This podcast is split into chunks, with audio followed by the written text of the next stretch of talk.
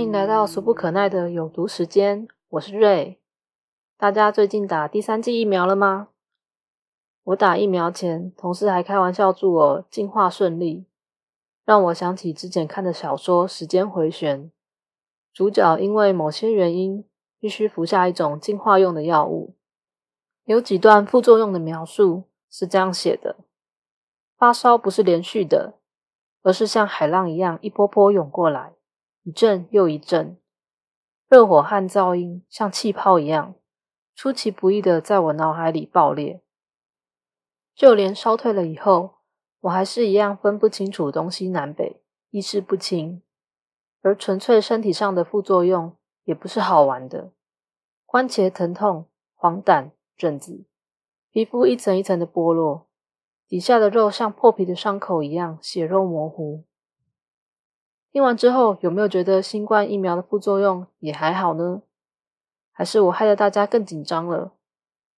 我自己是因此而没有那么紧张啦。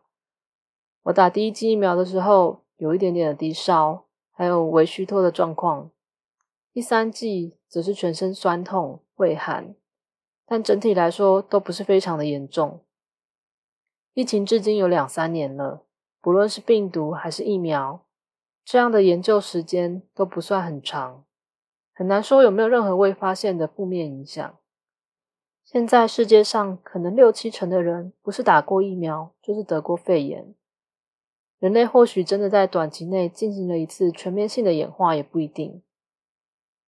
在各国封城期间，有许多环境污染暂时趋缓的报道。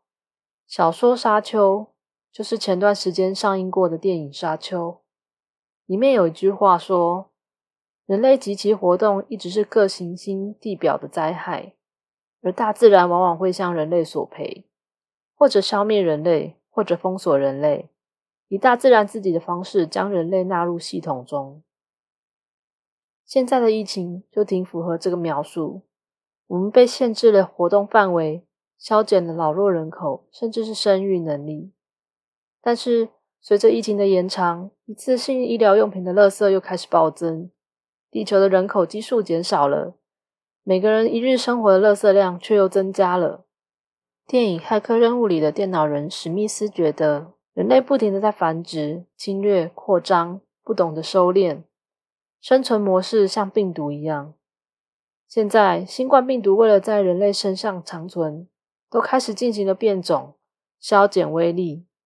这样看起来，我们是不是比病毒还要可怕呢？从这些小说的创作年代来看，人类很早就开始反省与自然之间的平衡问题。可是，我们还是迎来了必须戴着口罩才能外出的时代。像动画《风之谷》一样严重到必须戴着防毒面具才能出门的未来，或许也不是那么远。